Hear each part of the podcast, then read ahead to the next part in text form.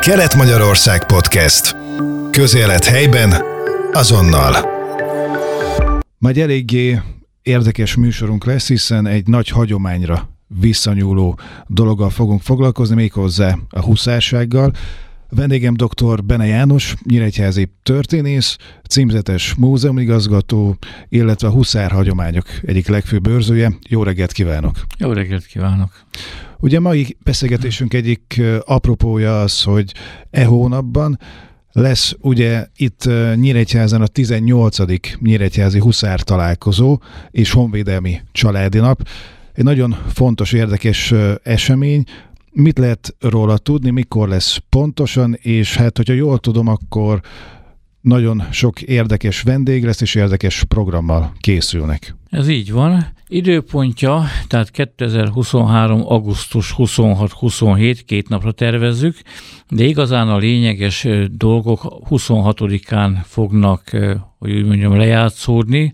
Ez már hagyomány, hiszen ugye, ahogy ott van a címén, 18. 20, 18. alkalommal rendezzük meg ezt a találkozót. Először 1991-ben a pápa látogatás másnapjára hívtuk a egykor volt nyíregyházi huszárokat a Józsantás Múzeumba, és 1997-ben avattuk fel a huszár szobrot az országzászló téren, és onnantól kezdve alakult ki mondjuk egy hagyományos rendjének a huszár találkozónak, amit most is követünk. Tehát most is úgy lesz az ünnepség rendje, hogy 10 órakor, 10 órára fog odaérkezni a huszár szoborhoz a lovas díszmenet, aki, aki kíséri a Szalai Bobronicki Kristóf honvédelmi miniszter és a város előkelőségét, meg a találkozóra érkező huszár leszármazottakat, huszár rokonokat. 10 órakor kezdődik az ünnepségünk, amikor is ugye a miniszter úr külön fogja köszönteni a felsorolkodott honvéd díszszakaszt, amiket a területvédelmezet adja, valamint fogja köszönteni a felsorakozott lovas díszegységet is. Aztán jönnek a köszöntők, ugye Kovács Ferenc polgármester úr és Sesták Oszkár elnök úr köszönti a megjelenteket, majd pedig miniszter úr tartja az ünnepi beszédet. Ezek után a helybeli egyházak vezetői mondanak áldást, mondanak imát a hősökért, majd megkoszorúzzuk a huszászobrot. Aztán szintén hagyományosan következik a területvédelmi ezred díszszakaszától a hősökért adott díszsortűz, ezek után pedig a szózat, magyar takarodó, majd pedig a díszmenet. Először a gyalogos egység vonul el díszben a huszárszobor és az itt lévő magasrangú katonák és a civilek előtt, majd pedig a lovas díszegység fog elvonulni. Ezzel tulajdonképpen a délőtti program a szobornál véget is ér. Aztán a vendégeinket, azokat is, akik a, a találkozó vendégei, akik a, a Luther kollégiumba szállásolnak is, azokat is, akik a Honvédelmi Családnapra jönnek, délután déltől várjuk a Sóstri Múzeum faluba. Most erről a családnapról is érdemes beszélni. Ugye azt tudtuk 91-ben is, hogy, hogy már akkor is a legfiatalabbak bizony-bizony a 60 felett, de inkább a 70 felett voltak. Na most ugye 2018 2020 21 a huszárok sajnos elfogytak. A legfiatalabb katona is, ha úgy számoljuk, hogy, hogy 21 évesen kell bevonulni, és ha 41-be vonul be, akkor is 23-as születésű. Ma 23 van, tehát 100 éves, nincsen már, legalábbis a, a mi látókörünkben igazán nincsen már élő nyíregyházi huszár.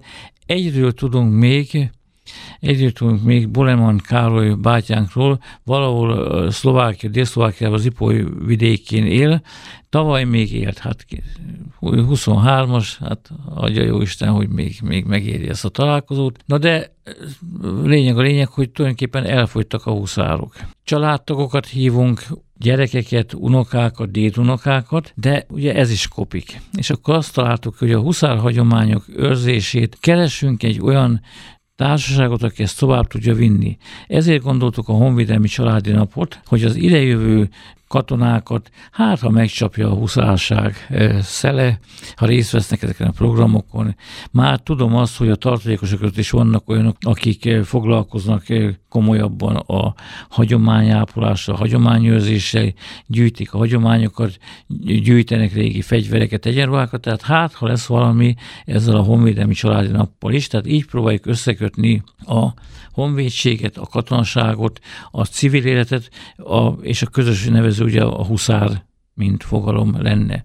Úgyhogy déltől családi napra várunk mindenkit, ott is fog a miniszter úr köszöntőt mondani, majd lesz egy, egy ebéd, hát egyszerű tábori körülmény között egy babujás, ugye ezt, ezt lehet a legjobban megfőzni a, a honvédségi mozgókonyhákon, és aztán utána egy órától, és aztán később kettőtől pedig elindul a, a délutáni nagy program, aminek része ugye egy nagy huszár bemutató, tehát amikor az 50 lovas, akik ugye felvonulnak a országzászló téren, a sóston is felvonulnak, ott bemutatnak különböző mozgásformákat, karusszelt, aztán vonalba, sorbaállást, lovaglási módokat, tehát a lépéstől kezdve a rövidvágtáig, meg a vezető Kézsiás Vence hagyományozó huszárőrnagy mindig szokott a gyerekek részén játékos vetélekedőket, foglalkozásokat tartani, ugye, ami, ami egyszerűen tűnik, de aztán mi sem egyszer a dolog, hogy kipróbáltuk.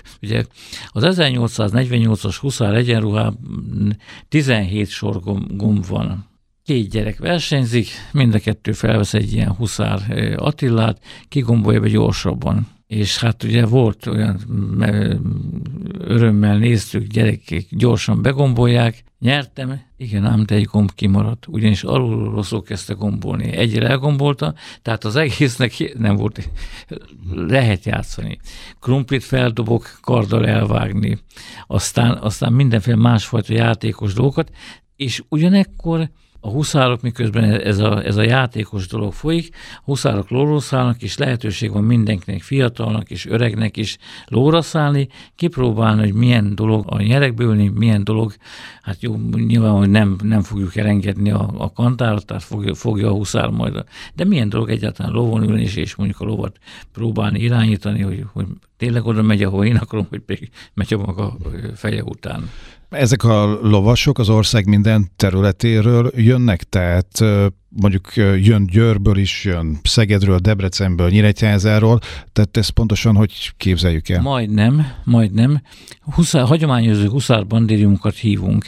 Ezt a Magyar Huszár és Katonai Hagyományozó Szövetség, ez egy ernyő szervezet szervezi, és hát ahogy most tudom, a legtávolabbi az Székesfehérvárról jön, de jön, tehát jön csapat Székesfehérvárról, Ózról, Sajóbábonyból, Debrecenből, közelben Orosról, vagy Napkorról és Kisvárdáról, de, de tökről, Magyaróról, tehát várunk.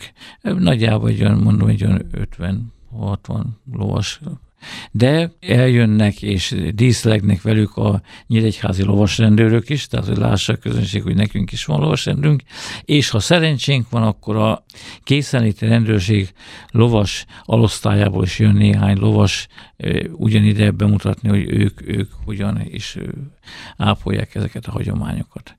Szóval lesz, lesz lovas bőven, és utána, és ugye közben mennek majd a programok, tehát a lovas bemutató mellett lesz egy, egy rendőrkutyás bemutató, ezt mindig szerették a gyerekek.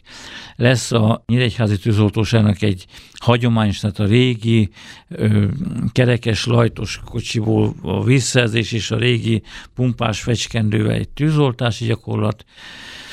Lesz a tartalékos ezrednek egy egy ilyen harcászati bemutatója, tehát ez egy látványos, mozgalmas dolog, és este olyan hat óratájban az egészet le fogja zárni egy lovas roham, amikor ott a Sósté Múzeum mögött van egy nagy üres tér, az egy parkolónak kialakítva, azt megkaptuk, és ott megpróbáljuk, hogy legalább ilyen 15-20 lovas egyszer elindul, ez egy bő 500 méter ez a távolság, tehát már egy rohamot meg lehet ezen, ezen csinálni, tehát lehet majd érzékelni, aki ott van, hogy mit jelent, amikor mit, mi 20-30 lovas egyszer elindul és vágtába végigmegy, hogy hogyan dübörög a föld, és hogy nem lehet megállítani.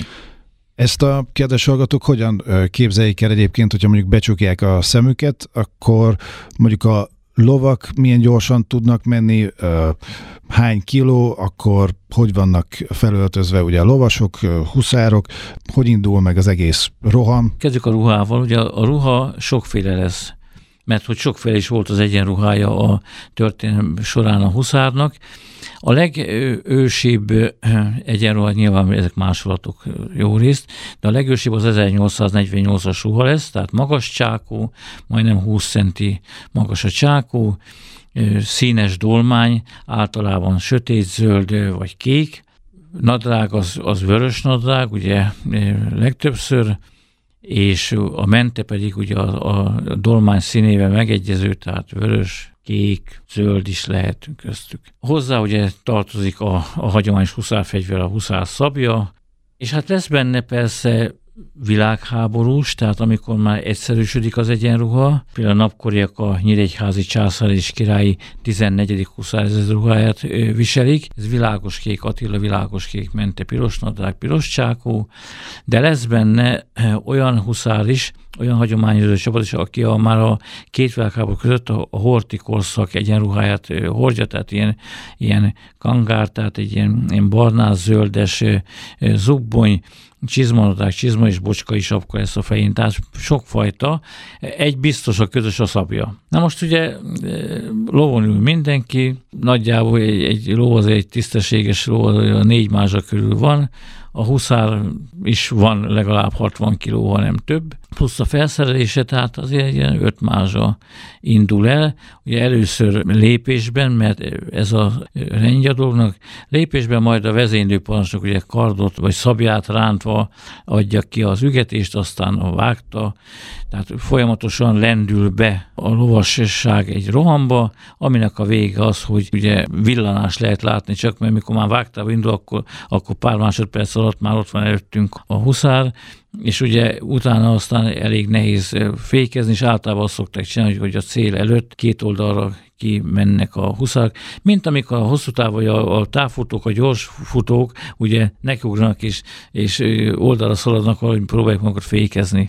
Vagy uh, ilyenkor ilyen ég alakot vesznek fel tulajdonképpen, vagy nem, nem, nem ég nem, alak? Nem, nem, nem, tehát nem, nem, a formáció ugyanaz, a vonalba fognak rohamozni nem, nem igazán csinálták a huszárok ezt az ékalakos rohamot, mert sokkal volt az átutó ereje, hogy egy széles alszvonalon egyszerre tolták meg a, az előttük álló ellenséget, legyen az vagy lovas vagy gyalogos, az ékalaknál kevés ellenséggel tud, az égnek csak az eleje működik, meg az oldali fel, de az ég belső az nem működik. Tehát inkább széles, széles alszvonalon támadnak, most ugye széles alszvonalon fognak rohamozni ezek a, a huszárok. Ugye beszélgetünk az első napnak a programjáról, az augusztus 26-a, Igen. és augusztus 27-én is folytatódik még, ugye? Akkor mire lehet számítani? A 27 az mindig egy ilyen kis zártabb, családosabb dolog, hiszen kimegyünk a, mi Huszár emléketnek nevezzük ezt a, ezt a területet, ez a mostani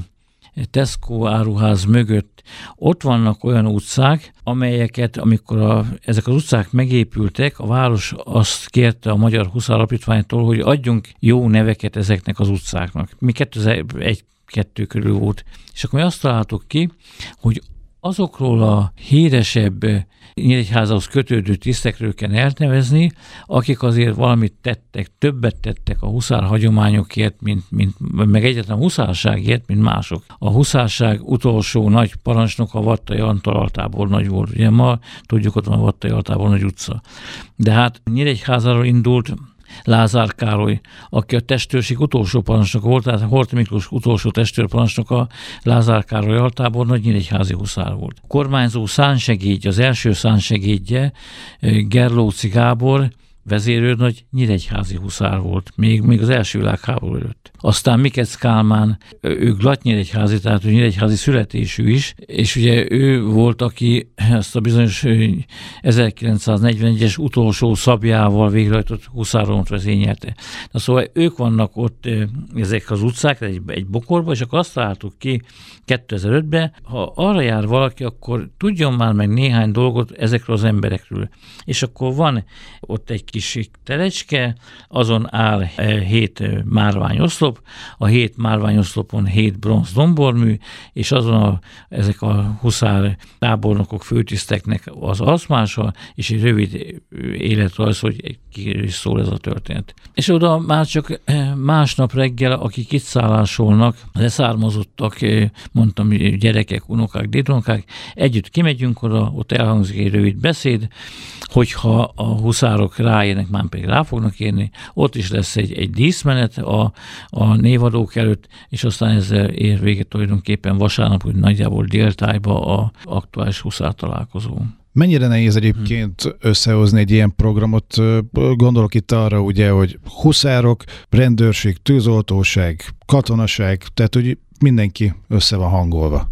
Ez már, most már mondhatom azt, hogy kicsit könnyebb, hiszen 18. alkalom de ezért ez nem könnyű dolog, hogy mindenki ráérjen, mindenki tegye oda magát, hogy ez, ez a modern szóval éljek, tegye oda magát, hogy, hogy ez, ez jó sikerüljön. Hát szervezni kell, dolgozni kell vele, na, ez a lényeg. Ön egyébként hogyan találkozott először a huszár hagyományokkal? Mi volt az a pont, amikor, amikor úgy felkeltette önnek az érdeklődését? Hát ugye ez hosszú történet, és ez két szálon is futhatna, mert ugye én kölyök koromban az én pesztrám egy huszár volt. Komjáti bácsi, nagyon sokat voltam nála, mert ott is aludtam, mert ugye apám lelkészként ide ment, oda ment, oda ment, azt édesanyámnak meg volt elég, elég dolg, azt az öreg meg, ah, maradj itt, fiam, azt majd, majd hazamész reggel. Úgyhogy, és akkor mesélt nyilván, hogy mesélt meg, meg hát az egész kiállás, egy kalakán fickó. És aztán ez úgy, ez úgy ment, olvasgattam, és meg úgy érdekelt a dolog. Aztán bekerültem a múzeumba 1981-be, és akkor német igazgató úr azt mondta, hogy na fiam, azt mondja, hát más dolog itt nincsen, mert hát ugye akkor, akkor illet volna kutatni a munkásmozgalmat, ami ugye Szabolcs megyében Nyíregyházan nem igazán volt. Azt mondja, akkor ott vannak az egyenruhások. Meg kéne nézni a történetüket. Ugye ez nem a huszárokkal indult, hanem a tűzoltókkal. Mert a tűzoltók 84-ben voltak, a tűzoltók 100 évesek. És akkor, akkor még itt a Kelet-Magyarországban dolgozott egy volt kollégátok, a Reszler Gábor, aki aztán átkerült a Nyíregyházi Főiskolára, majd egyetemre, vele ketten megírtuk a Nyíregyházi tűzoltók száz éves történetét. Aztán ebből lett, lett elég nagy, nagy hír is, mert közben kiderült, hogy a Nyíregyházi tűzoltóknak a kincsei el vannak ásva Ausztriába, Linz mellett, akkor csak sikerült összeszedni a dokumentációt, aztán 80-ban sikerült kiásni, sikerült hazahozni, és ma ugye a tűzoltóságon látható az a 30 ezüstserleg, amit a föld alól eh, bányáztunk ki eh, a múzeum munkatársai, és ezzel párhuzamosan megindult már a 80-as években az a mozgalom, hogy a külföldön élő egykori huszárok szintén már jól megöregedve, nem tudtak mit kezdeni a háború után kimenekített ezred relikviákkal, és úgy tűnt, hogy a, ugye kezdett ma azért lazulni ez a, ez a világ akkor 80-as években, hogy hazaadják őket. És akkor már 86-tól voltak huszártalálkozók, volt ugye Pesten egy huszártalálkozó, aztán 88-tól megindult Sárváron, oda került a, a anyagnak a nagy része, és én elmentem a 90-es találkozóra, Sárvára, és ugye este vacsora ott is, egy étteremben nem voltak még ilyen közös vacsorák, amiket azt mi kezdtük el csinálni, és hát hogy ott ülnek a öreg huszártisztek, ott, ott kókadoznak, hogy hát igen, igen, mi itt vagyunk, de hol a legénység. Beszóltam, lehet, hogy nem kellett volna, ugye, mert még fiatal taknyos kölyök voltam ott hozzáképzelni. Én tudom, a legénység, mondom, ott van nálunk Szabolcsba. Hát jó, és akkor jó lenne összehozni őket. Hát jó. Csak én hazajöttem, és mondtam német igazgató úrnak, hogy csináljunk már valamit kapóra jött, mert ugye 91-ben volt a nagy laktanya, ami ugye a Huszár telepnek volt, ez Guszevics volt ennek minden neve, akkor 100 éves. Mert 1891-ben építették fel, akkor jött egy huszárezred állandó szolgálatra, ekkor hát Nyíregyházának a házi ezred, a császár és királyi 14. huszárezred, na akkor csináljunk egy nagy találkozót 91-ben. És erre a múzeum vezetése hála Istennek fogadóképes volt. Na mit csináljunk akkor? Na hát először is akkor csináljunk egy könyvet Ugye ez, lett, ez volt az első, a, a, szerintem majdnem az országban is az első között, a Nyíregyházi Huszárok című könyv. Azt én csináltam. Akkor, hogy legyen ennek emlék, és csináljunk egy kiállítást. Akkor elkezdtünk az őrült gyűjteni relikviákat. Meglepő volt, hogy a felhívásunkra rengetegen jelentkeztek ki egy kulacsal, ki egy kartbolytal, ki egy zubbonyal, ki egy sapkával. Ebből 91 nyarára elkészült a kiállítás, és most jött a legnehezebb, na akkor szedjük össze az embereket. Szintén felhívást adtunk közze, és meglepő módon az ország minden szegletéből szinte jelentkeztek az egykori huszárok köztük, nem csak nyíregyháziak, hanem akik más. Ugye négy huszár volt a hortikorban jelentkeztek, majdnem 500-an. És ekkor lett egy kis gondunk, hogy ezeket el kéne helyezni, ezeknek enni kéne adni, mind, ugye 91-ben azért még nem az a világ volt, rengeteg olyan TS nyugdíjas volt, akinek arra se volt szinte pénze, hogy, hogy, hogy bejöjjön, mondjuk már akkor is azért olcsóban utaztak. Na és akkor elkezdtünk szervezkedni, a tanárképző főiskola teljes kollégiumát lefoglaltuk, nagyon rendesek voltak, nyomottáron kaptuk meg a szállást, akkor a helyi, még működő TS-ek jó voltából egy bikabornyó a lábát törte, ebből lett a honvédség már akkor is melszélességgel állt mellettünk, ők megfőzték, és akkor a pápa látogatás másnapján 1991. augusztus 21-én megnyílt az első Nyíregyházi Huszár találkozó a Józsandás Múzeum előtti téren. Államtitkárok jöttek megnyitni, tehát elég nagy, és mondom, legalább 500 ember gomolygott vagy tolongott ott a, a, a téren a múzeum előtt és hát nyilván, hogy utána, utána megvolt az ünnepség, még akkor nem volt meg a szobor, csak egy emlékkő volt a, az országzászló téren, utána szintén a Sóston volt a múzeumfaluban egy nagy vacsora, másnap egy ebéd, ez is kétnapos volt, és ugye utána elengedtük őket Isten hírével, de azt hittük, hogy nem lesz több.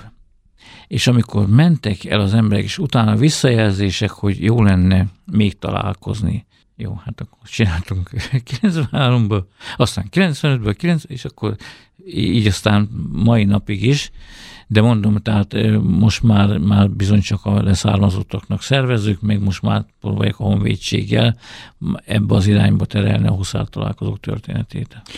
Mondjuk, hogyha valaki a fiatalabb generációhoz tartozik, és hmm. akkor így felkapja a fejét, hogy milyen érdekes dolgokról beszélgetünk, de mondjuk nem tudja a hagyományait a huszárságnak, milyen időre nyúlik vissza, illetve mondjuk ki lehetett annak idején huszár, és nagyobb nevek, akiket talán ismerhetünk, de nem tudjuk, hogy ó, tényleg ő is huszár volt. Hát ugye azt írt a Splényi Géza Nyíregyházi huszár őrnagy, hogy 500 éves fennállása után a huszár letette a fegyvert a másik világháborúba, letette nem az ellenség, hanem a technika előtt, ebbe teljesen igaza volt, hiszen ugye amikor már harckocsik, repülők, rakéták furkosnak a levegőbe, akkor már egy karddal egyedül egy számagával lévő huszár már nem sokat ér. De valóban valahova Mátyás korára nyúlik vissza a huszárságnak a története, a könnyű lovas katonák egy szál, egy szál szabjával, már még pajzsot se visz magával, tehát abban a szabjában és a gyors lovában bízva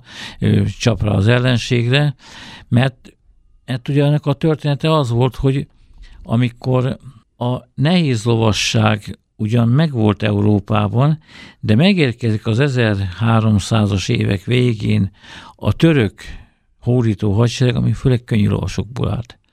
Na most ugye a legeklatánsabb példa volt a Nikápoi csata, amikor ugye a Zsigmond vezette nehéz lovasság lezúdul a hegyről, vele szembe ott áll a török könnyű lovasság, könnyű lovasság mögött ott van a Duna, jönnek a nehéz lovasok, hogy most elseprünk mindenkit, a könnyű lovasság elegánsan félrevonult, és a Zsigmondik be a Dunába. Na, tehát így nem lehet. Hamar rájöttek, könnyű lovassal szembe könnyű lovas kell. Így alakul ki ez a, a, az eleinte még ugye guszárnak, kurzornak, kurzárnak nevezett ez egyébként magyarul rablók jelent, tehát hogy nem igazán, hogy mondjam, csak felemelő neve volt először a huszának, de tény a tény, hogy, hogy ezek a, főleg a délszlávokból toborzott és magyarokkal kiegészített lovasság lesz aztán az, amik szembe tud szállni a törökkel, amelyik adja a végvári katonaságnak a, azt a portyázó részét, amelyhez mondjuk Balasi Bálint is tartozik, de ugye hát akkor, ha már fiatalság tartunk, ugye akkor mondjuk egy Dobó István, egy Szondi György, szóval ezek, a, ezek mind ennek a huszárságnak a megjelenítői, és aztán utána a török kiűzése után pedig következnek azok a harcok, amelyeket már nem a, a, a külső, hanem mondhatnánk csúnyán fogalmaz, a belső, tehát a Habsburgok ellen vívnak a, a magyarok, ugye Tököli Imrére gondolunk, és azokra a kuruszokra, akik Rákóczi seregében küzdenek, és aztán, amikor a szabadság, a Rákóczi szabadság az véget ér, akkor már vannak reguláris huszárezredek, magyar huszárezredek, magyar toborzással, magyar parancsnokok alatt, de ugye amikor Rákóczi szabadsághoz után indul egy nagy emigráció, akik nem akarnak ugye betagozódni a Habsburg birodalomba, a Habsburg hadsereg, ugye mennek idegenbe, egy Bercsényi László, egy Polereszki Ádám, vagy éppen egy Kovács Mihály, akik aztán külföldön, idegenben terjesztik el a magyar huszár virtust, hiszen bárhol a világon huszár alakulat van, annak mind magyar gyökere van.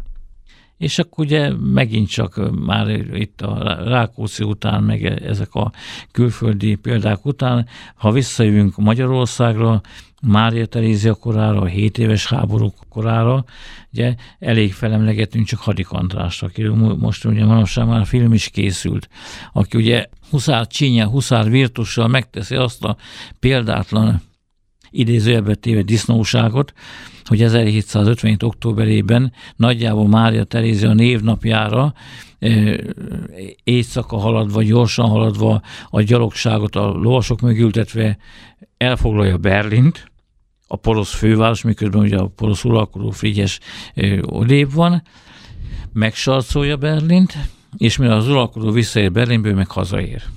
Szóval ez annyira, egész Európa, ez benne van a filmben is, hogy és Frigyes így, így is mondja, egész Európa Frigyesen kacagott, hogy a saját hazájában egy merész huszár csinyel, 3000 huszár, meg egy, meg egy karakán jó parancsok ezt megcsinálja, úgy annyira, hogy amikor már Hadik András a legmagasabb polcon ült, az udvari hadizatás elnöke, ennél magasabb rang nincsen, tábornagyként, és Frigyessel szövetségben vannak, és amikor Frigyes látogat Bécsbe, Hadikkal nem fog kezet annyira szégyeli magát, és annyira, annyira benne van a, az ideg, hogy, hogy ez a, ez a huszár engem így megcsúfított. Simonyi Óbester, a nagykálói születésű Simonyi József, aki ugye, aki megcsinálja azokat a, azokat a huszár csényeket, amelyeket el se hinne senki, azt mondaná, hogy mese, hogy ugye amikor a 1809-ben a Taja folyót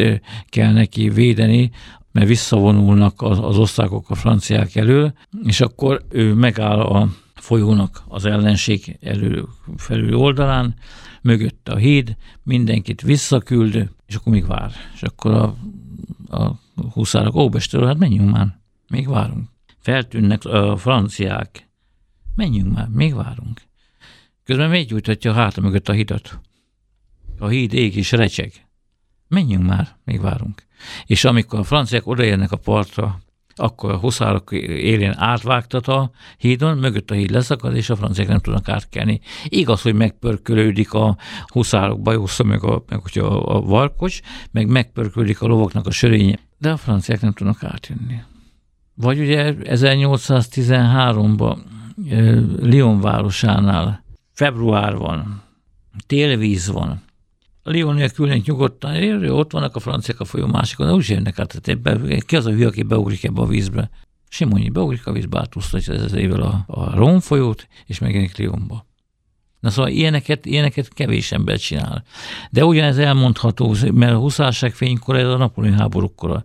De ugyanezeket a dolgokat megcsinálják, ezen a huszár hagyományokon nevelődve, huszár ezredek 1848-49-ben megcsinálják Königrésznél, megcsinálják az első világháborúba. Az első világháborúban még mindig vannak sikeres vagy kevésbé sikeres huszár lovasrohamok, és ugye, ami szintén Nyíregyházának büszkeség, Mikesz Kálmán őrnagy parancsnokságot megcsinálják 1941. augusztus 16-án Mihajlovkánál, amikor a 4. 20. második osztálya három lovasszázad a Mikesz Kálmán parancsnokság alatt lovasrohamban szabjával, 1941-ben, amikor már harckocsik és egyébek vannak, szabjával őzik ki a lövészárokból a védekező orosz katonákat. Tehát azt mondják, hogy tulajdonképpen az elődöktől öröklő a huszár mindazt a, azt a virtusos tulajdonságokat, ami jellemzi rá, a bátorság, a vakmerőség, a gyors elhatározás, de ebben benne van az is, hogy nem csak gyorsan rácsap az ellenségre, de meg tudja állapítani azt, hogy mikor kell elegánsan elmenni is onnan, mert, mert ugye a huszár csak azért vonul vissza, hogy teret keresse magának, újra kezdhesse a rohamot. Tehát ezeket a tulajdonságokat öröklik, hiszen Mikesz Kálmán is mondjuk az első világháborúban fiatal hadnagy.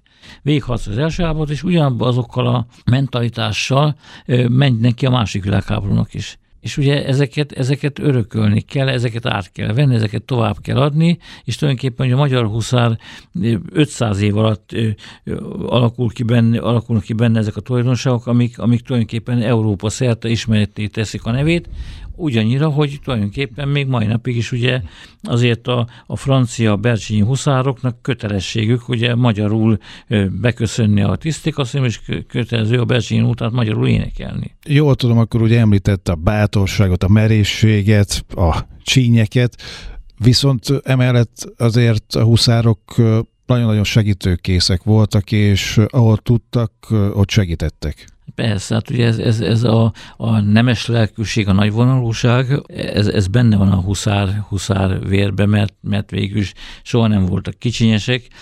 A huszár, ahol látott bajt, gondot, ott szó nélkül és gondolkodás nélkül segített. Ugye ennek szintén nagyon szép példája az 1944 nyarán augusztus 1-én kitört Varsói felkelés, amikor ugye a lovashadosztály, Nyíregyházi lovashadosztály Varsó előtt áll, és a németek be akarják vetni a Varsói felkés a lengyelek ellen, a lengyelek lázadásának a leverésére. És az akkori hadosztályparancsnok Ibrányi Mihály és a felettese a hadosztálytól egy magasabb posztra kerülő Vatta Jantal közben németek, hogy nem olyan mély a lengyel-magyar barátság, hogy mi ezt nem tesszük meg. Nem tud mit csinálni, hiába örjünk a német hadvezet, és le kell nyelni a békát, hogy a magyarokat nem lehet bevetni a lengyelek ellen. Ez még kevés, mert aztán most jön a ráadás, hogy jó, akkor nem csak, hogy nem harcolnak ellene, segítik is. Tehát tudjuk pontosan, hogy Vatta Jantal a lovashadosztály honnan nyittat két utat, ahol kibejárnak a lengyelek hozzák a sebesülteket, sőt, magyar katonák is. Nekem még volt szerencsém találkozni 2017-ben egy Elek István nevű Nyírbátorba elszármazott nyíregyházi huszárral, aki Danszba maradt, Danszba is élt. Megkerestem vele, beszélgettem, és ő el is mondta, hogy hát ők hordták ki szekereken a sebesülteket. Varsóból, és a magyar kórházakban, magyar katonai kórházakban ápolták magyar ápolók, ők látták egy gyógyszerrel, mindennel a sebesülteket, ugyanakkor mentek befelé a szekerek meg a járművek vitték be az élelmiszert, amit szintén a magyarok adtak nekik, meg vittek be egészségügyfelszerést, vittek be lőszert, tehát nagyon jó a kapcsolat, annyira, hogy ugye lengyel partizánok kérték is a magyarokat, hogy nem akarunk bajt nektek se, tehát tessék a rendszámtábla mellé minden gépkocsira, meg minden szekérre kitenni a piros fejező zászlót, így aztán sorba robbangatták a partizánok a német autókat, de magyar autó egy sem sérült soha. Tehát egyfajta, egyfajta összjáték alakult a lengyel partizánok és a magyarok között. Ezt a lengyelek mai napig is nagyon pontosan tudják. Itt Magyarországon egy kicsit az háttérbe szorult, ezt is próbáljuk elmondani, bár az igazság az, hogy most nem biztos, hogy felhőtlen a kapcsolat, de ez, ez politikai kérdés, ez most így nem tartozik, de mi próbáljuk azért továbbra is a lengyelekkel ápolni ezt a fajta kapcsolatot, és tudom, hogy ők is erre azért nagyon büszkék, és ez, ez, ez nagyon a szívükben van, hogy ezt a segítséget a magyaroktól kapták. Mennyire voltak uh, híresek a huszárok harctudás szinten? Gondolok itt például arra, ugye, hogy uh, Régen, a régebbi történelemben ugye nagyon híresek voltunk, hogy lovon hátulról íjazni szinte senki nem tudott úgy, mint mi. Ez felelhető volt a magyar virtuson is a huszároknál, hogy nagyon tehetségesek voltak? E, e, ezt mondtam ugye az előbb, hogy ezt nevelték bele, ezt a fajta lovas harcmodor igazán úgy nem alakul ki, tehát nincs rá szabályzat. A legfontosabb dolog óvni a lovat, nem belemenni olyan dologba, ami, ami nem kecsegtet a sikerrel, nem szabad, mert, mert ez egy nagyon mozgékony és nagyon érzékeny fegyver, nem hogy leírt a szabályzat. Feleslegesen nem kockáztatjuk, de ha elindulunk vele, akkor sikert kell elérni. Így nevelik a huszárt, tehát ebbe, ebbe belenevelik, belenevelik a, a gyorsaságát, belenevelik a helyzetfelismerést, tehát tulajdonképpen a, a huszár annyival volt másabb, annyira is csodáltam minden más fegyver, nem, hogy nem igazán várta a parancsot. Ott van Mikesz Kálmán, meglátja az ellenséget, nem lát más kiutat, hagyományos huszárszerelmet beleneveltek, roham, és elzavarjuk őket.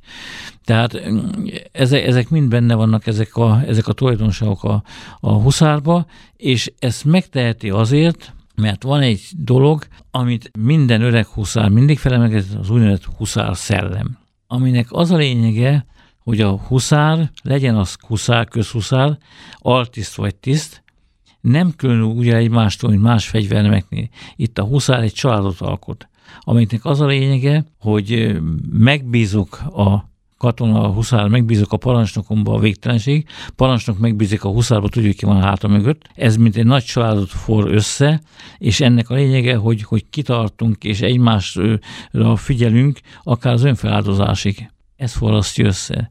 Tehát itt, itt nincs az, hogy a, hogy a, a huszár elmenekül és ott hagyja a parancsnokát. De fordítva is igaz, tehát parancsnok sem hagyja ott.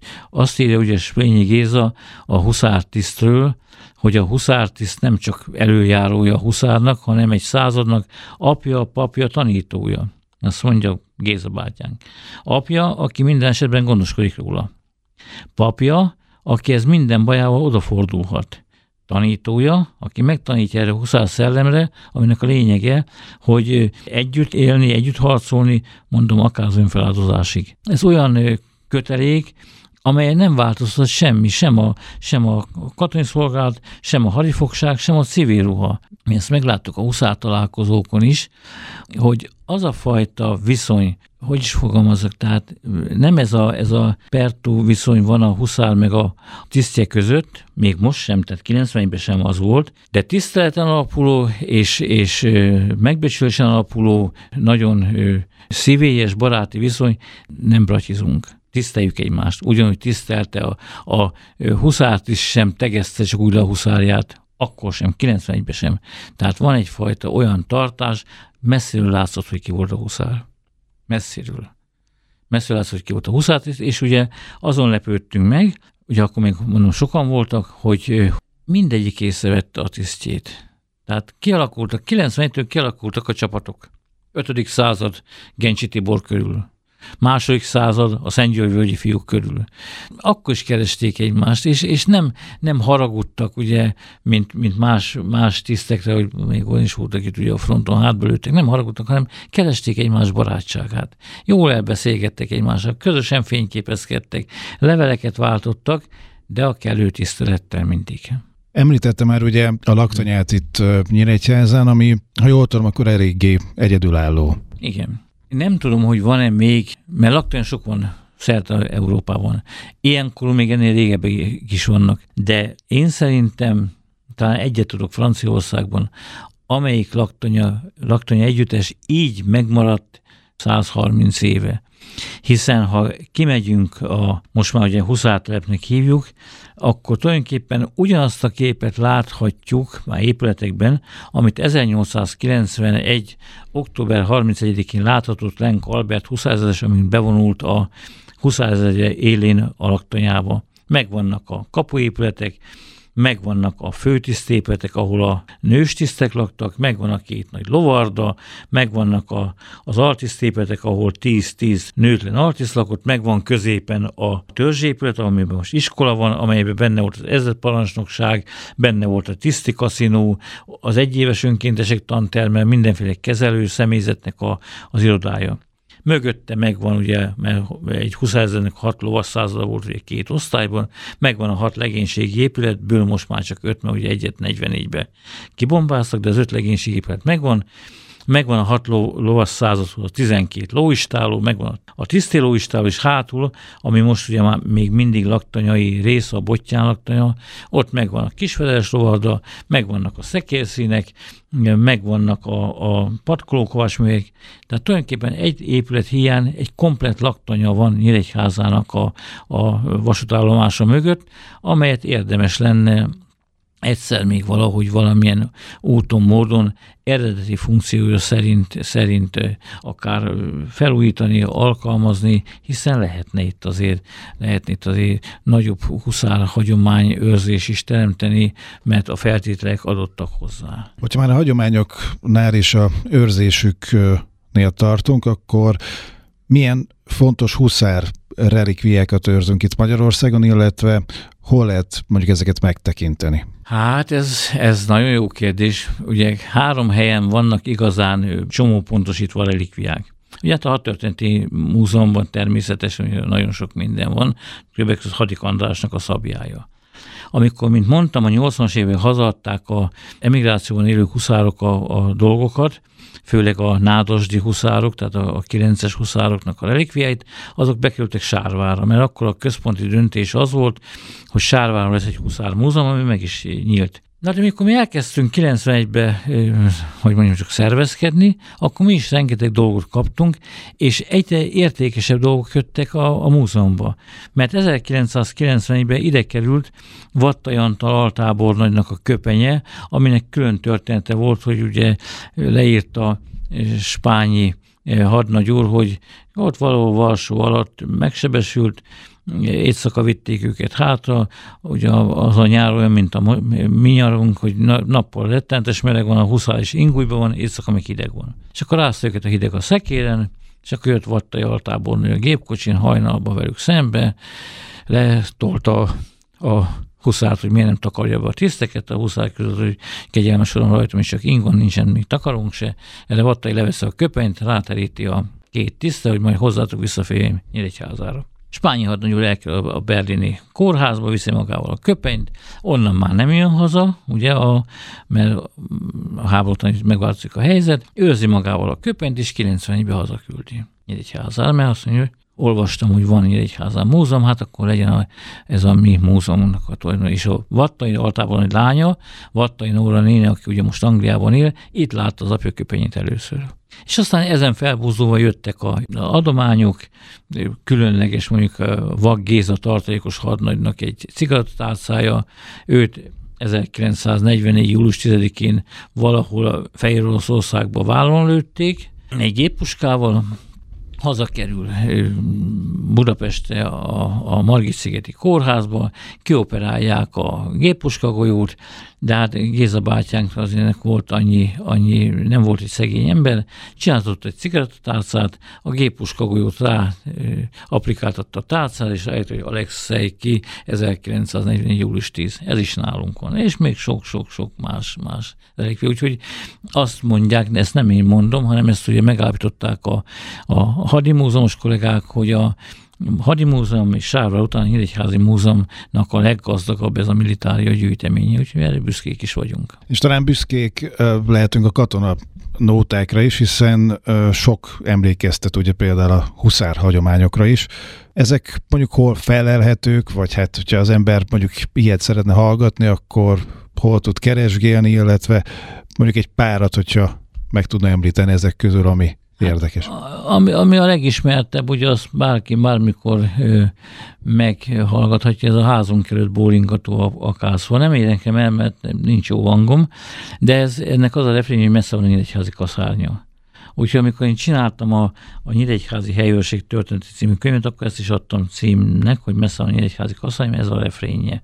De ez sokszor felhangzik. Nyíregyházi is meg felhangzik, például ugye a, az a film, ami nem a Nyíregyházi szól, de nyíregyházi huszárok adták benne a statisztériát az 1930-as években, abban is felhangzott ez a, ez a nótok. Sok mindent összegyűjtöttünk, kevésbé ismerteket, vagy pedig ilyen átköltéseket. Ezek egy része a huszárkönyvben megjelent, hát ezeket meg kellene nézni majd alkalmasint. De mondom, én amit ismerek, a igazán jellemző az a nyíregyházi, messze a nyíregyházi kaszárnyos című refrénes huszárnóta. Beszéljünk egy kicsit a könyveiről, hiszen ugye több könyvet is írt ebben a témában, illetve, hogy jól tudom, akkor a doktori disszertációját is e témában írta. Hogyha meg lehet kérdezni, akkor mi volt pontosan a címe, illetve a könyvéről is pár gondolatot. Az első könyv, ez a Nyíregyházi Huszárok 1991-ben, aminek aztán 17-ben csináltuk egy másik bővített kiadását, mert hogy közben rengeteg fotó érkezett be az öregektől, úgyhogy az, azzal egy, egy nagyon jó ki lehetett egészíteni. A doktori is ez lett. Doktor is ez lett, mert, mert akkoriban mondom, tehát akkoriban igazán még ezzel nem nagyon foglalkoztak. Tehát amiket én ott leírtam, ezt akkor a doktori iskola úgy minősített, hogy ez kuriózumnak számít, tehát elfogadható diszertációnak. Utána aztán rengeteg visszaemlékezés került hozzánk, amelyek folyamatosan egyes, minden egyes huszártalálkozón megjelent, ugye 93-ban a Nyíregyházi Huszárok 1941-es hadinaplója. Na most ugye ezeket úgy kell elképzelni, hogy meg van egy kézat, amit aztán kezelni kell, amit még szerkeszteni kell, jegyzetekkel kell ellátni, bevezetőt kell hozzáírni, tehát ez egy komoly munka volt ez. 91-ben volt mondó, tehát 93-ban volt a hadinapló, 95-ben jelentettük meg Szabadhegy Istvánnak a 1940 és a Valsóról szóló emlékiratait, aztán 97-ben akkor az, az gyalogságról szólt, 99-ben kiadtuk a Tomka Emilnek, a másik 20 egyik osztályparancsnokának szintén a naplóját, megjelentettük Lázár Károly altában egy visszaemlékezéseit, kiadtuk, most már ebbe az évben negyedszer fog megjelenni negyedik kiadásba a tisztikarnak a lexikonját, tehát huszárságnál szolgált hivatási és tartékos tisztek az lexikonja, ez egy olyan 1500 név, ami, ami még most sem teljes, de már, már, már majdnem ahhoz közelítik.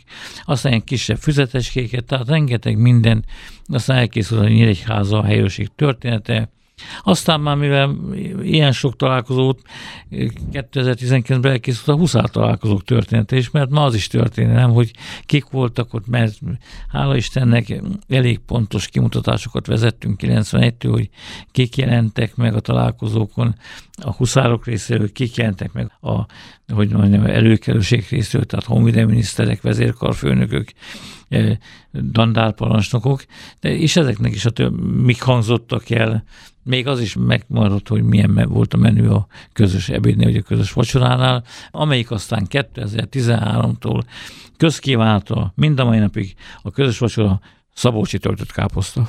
Azon gondolkoztam, hogy hogyha valakinek felkeltettük esetleg az érdeklődését, hogy meg szeretne ismerkedni a huszár hagyományokkal, szeretne erről többet megtudni, vagy őrizni, az hova menjen, kit keressen, hol tud ezekkel bővebben megismerkedni. Ugye programon mondjuk kívül.